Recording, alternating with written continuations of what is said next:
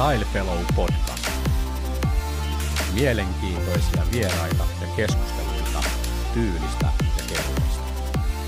Jakso alkaa nyt. Tervetuloa jälleen kerran Style Fellow Podcastin pariin. Tänään mulla on vieraana, no itse asiassa arvovieraaksi voidaan kutsua tuossa, mutta hän voi itse esitellä itsensä. Joo, kiitoksia, kiitoksia. Minä, minun nimeni on Jari Mantila ja, ja, ja nykyisessä työssäni äh, toimin kellomaahan tuo ja Perkko Oyssä ja Seiko-brändin lähettiläänä.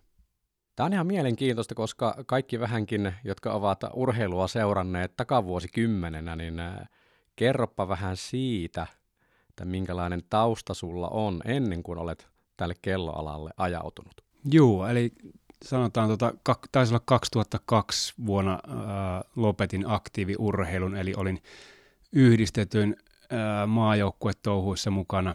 Taisi tulla 13 vuotta sitä pyörittyä ja ihan pienestä pojasta asti, sanotaan, ää, ollut lajin parissa, se on melkein 6-7-vuotiaasta asti kilpailussa siellä ja tosiaan niin kuin koko sinne aikuisikään 31-vuotiaaksi asti kilpailin enemmän ja vähemmän huipulla ja, tota, ja, ja käytin kaiken aikani siihen silloin ja sen jälkeen sitten niin kuin 2002 tosiaan Salt Lake Cityn kisa, kisojen jälkeen niin aika lailla panin pillit pussiin tai sukset pussiin tässä tapauksessa ja, ja, ja siirryin sitten muihin kuvioihin. No luettele nyt vähän niitä merittejä, kyllä se on hyvä, hyvä ainakin kerrata, se on itse, koska olen niitä ollut seuraamassa television ääressä, niin ihan niin no varmasti mm, ehkä päällimmäisenä tietysti viimeinen äh, arvokisa, eli Salt Lake Cityn olympialaissa, niin, niin, niin oli sen verran kovat joukkuekaverit siinä, että päästiin pokkaamaan äh, kultamitali sieltä, ja se tietysti on silleen kruunassa sen kyllä niin kuin mun urani, ja, mutta toisaalta niin kuin itse arvostan ehkä eniten tämmöisiä niin kuin maailmankapin kokonaiskakkonen ja kolmonen ollut aikanaan ja, ja, ja ne oli urheilijana kyllä kovia saavutuksia ja, ja tota, ne oli joskus 90-luvun puolessa välissä, että paljon on vettä virrannut. No tästähän päästäänkin hyvällä pitkällä hypyllä aasinsillalla siihen. Sanoit, että oot nyt Perkolla sitten Seikon maaedustaja käytännössä, tai mitä lähettilästermiä täällä aina niin kuin vuoroin käytetään, niin kuinka sä päädyit kelloalalle? Joo, se on jotenkin tota, ää, aika mielenkiintoinen reissu ollut kyllä tällä kelloalalla, että lähdin aikanaan, olin vähän niin kuin yrittäjäpohjalta lähdin tavallaan siihen, että olin aikaisemmin ollut maahantuontiyrityksessä meidän omassa, meillä oli Ahosen Jannen kanssa maahantuontiyritys, tuotiin kaikenlaista kulutustavaraa Suomeen ja, ja, ja sitten se hiipui siitä pikkuhiljaa ja sitten kävin vaatepuolella hetken aikaa ja sitten aloin oikeasti miettimään, että mikä minua oikeasti kiinnostaa isona – ja tota, kellot on semmoinen, että mikä on aina viehättänyt tavalla tai toisella tosi tosi pitkän aikaa ja jonkun verran, en voi sanoa ehkä harrastajani niin paljon, mutta aina olin niistä kiinnostunut ja aloin sitten niin yrittämään ää, kelloalalle töihin ja hain edustajan paikkaa KM-kellosta, mikä oli siihen aikaan Uh, kin, osa Kin-gruppia, eli tota, mm, uudet penmyymälät oli muun muassa Kin-grupin, tai on edelleen, ja, ja, ja siellä oli KM-kello, oli Citizenin maahantuoja siihen aikaan, ja siellä tulee paikka auki, ja minä lähdin tavoittelemaan sitä, ja sinne päädyin sitten.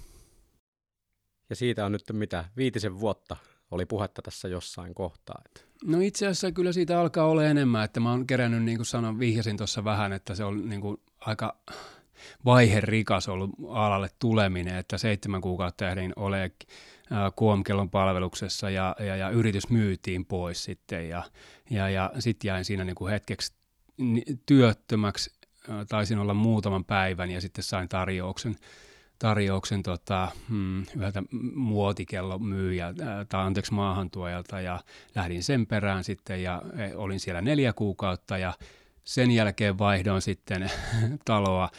Olin hetken aikaa sitten hain paikkaa Saurumilta ja Citizenin maahantyötä lähin sitä reittiä sitten niin kuin etenemään. Ja, ja, ja että kaiken kaikkiaan taitaa olla nyt seitsemän ja puoli vuotta siitä, kun tulin kelloalalle ja viimeiset viisi vuotta sitten Seikon hommissa, että Perkolta tuli viisi vuotta sitten tarjous ja sen perässä nyt ollaan tässä juostu.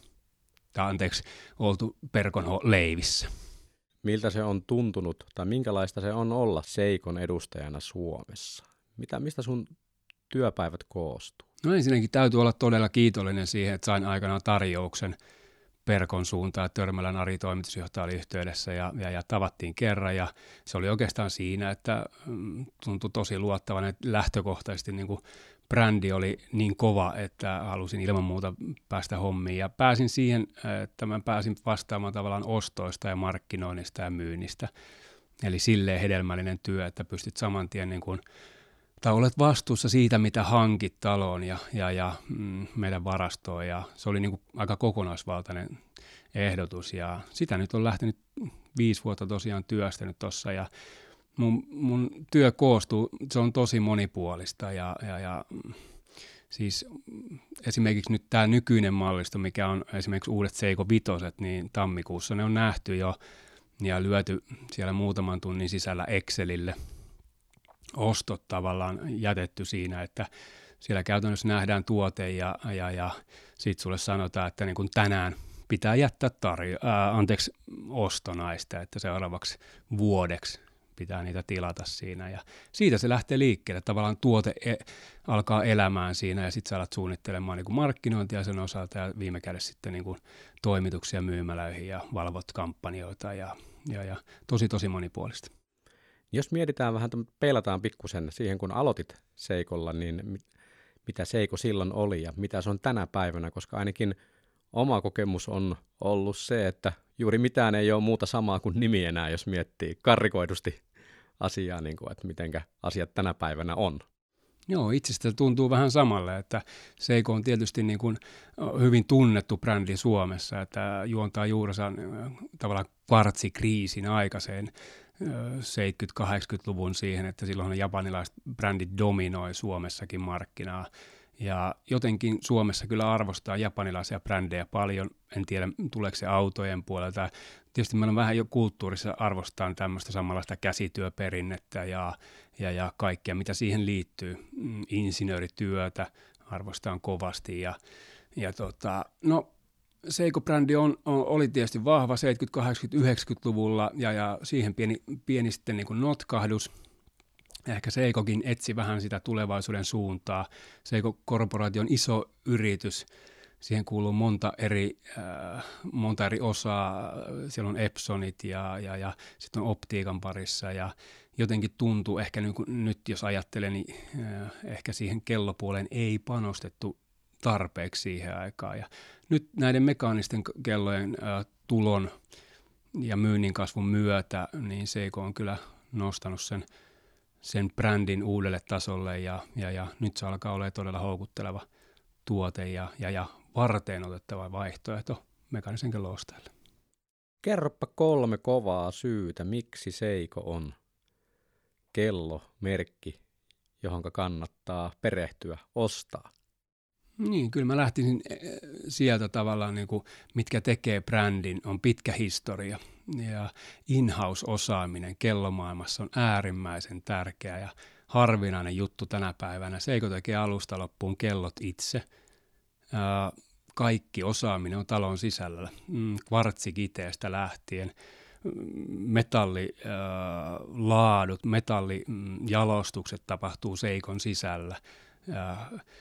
Eli siellä on todella paljon perinteistä kelloosaamista myös, mutta myös tämän, insinööriosaamista ja high-techia materiaalin puolesta. Ja, ja, ja tietysti tämmöinen japanilainen viimeistely ja, ja, ja sen tuotteen elinkaaren äh, mahdollisimman pitkä elinkaari varmistaminen sille tuotteelle, ne on kovia ylpeyden aiheita japanilaisille, että pystytään tuottamaan mahdollisimman luotettava tuote hinta-laatusuhde, se on ehkä se kolmas pointti, jos ajattelee, että pitkä historia, in-house-osaaminen ja hintalaatuisuhde, ne on kovia juttuja. Kyllä, voin ihan henkilökohtaisesti itsekin allekirjoittaa. Loppuu vielä tällainen ajatus, eli jos joku meidän kuuntelijoista on itse kiinnostunut kelloalasta, niin mitkä on sinun neuvot, että millä tavalla tänne niin kuin voi päästä sitten töihin? Itse tosiaan se tapahtui niin, että hain avoimia työpaikkoja, mikä on tietysti tavallaan se loogisin reitti, mutta toisaalta kyllä voisin kannustaa hakemaan myös suoraa taloista, ketkä nyt on maahantujana toimii tai brändien suuntaan olemaan yhteydessä. Alalla tarvitaan varmasti jatkossa paljon erilaista osaamista, erilaisia markkinointi, markkinointi korostuu tänä päivänä, eri, on niin monikanavaista, että ehkä jonkun verran uupuu nykyisiltä toimijoilta tämmöistä markkinointiosaamista, tämän päivän tekemistä. Ja siinä voisi olla esimerkiksi, niin kun jos kelloista on kiinnostunut ja on tietotekniikka ja somemarkkinointi hallussa, niin mä voisin kuvitella, että ihan, ihan hyvin kannattaisi lähestyä nykyisiä toimijoita. Hyvä. Kiitoksia Jari oikein paljon haastattelusta. Kiitos. Style Fellow Podcast. Mielenkiintoisia vieraita ja keskusteluita tyylistä ja kehuista.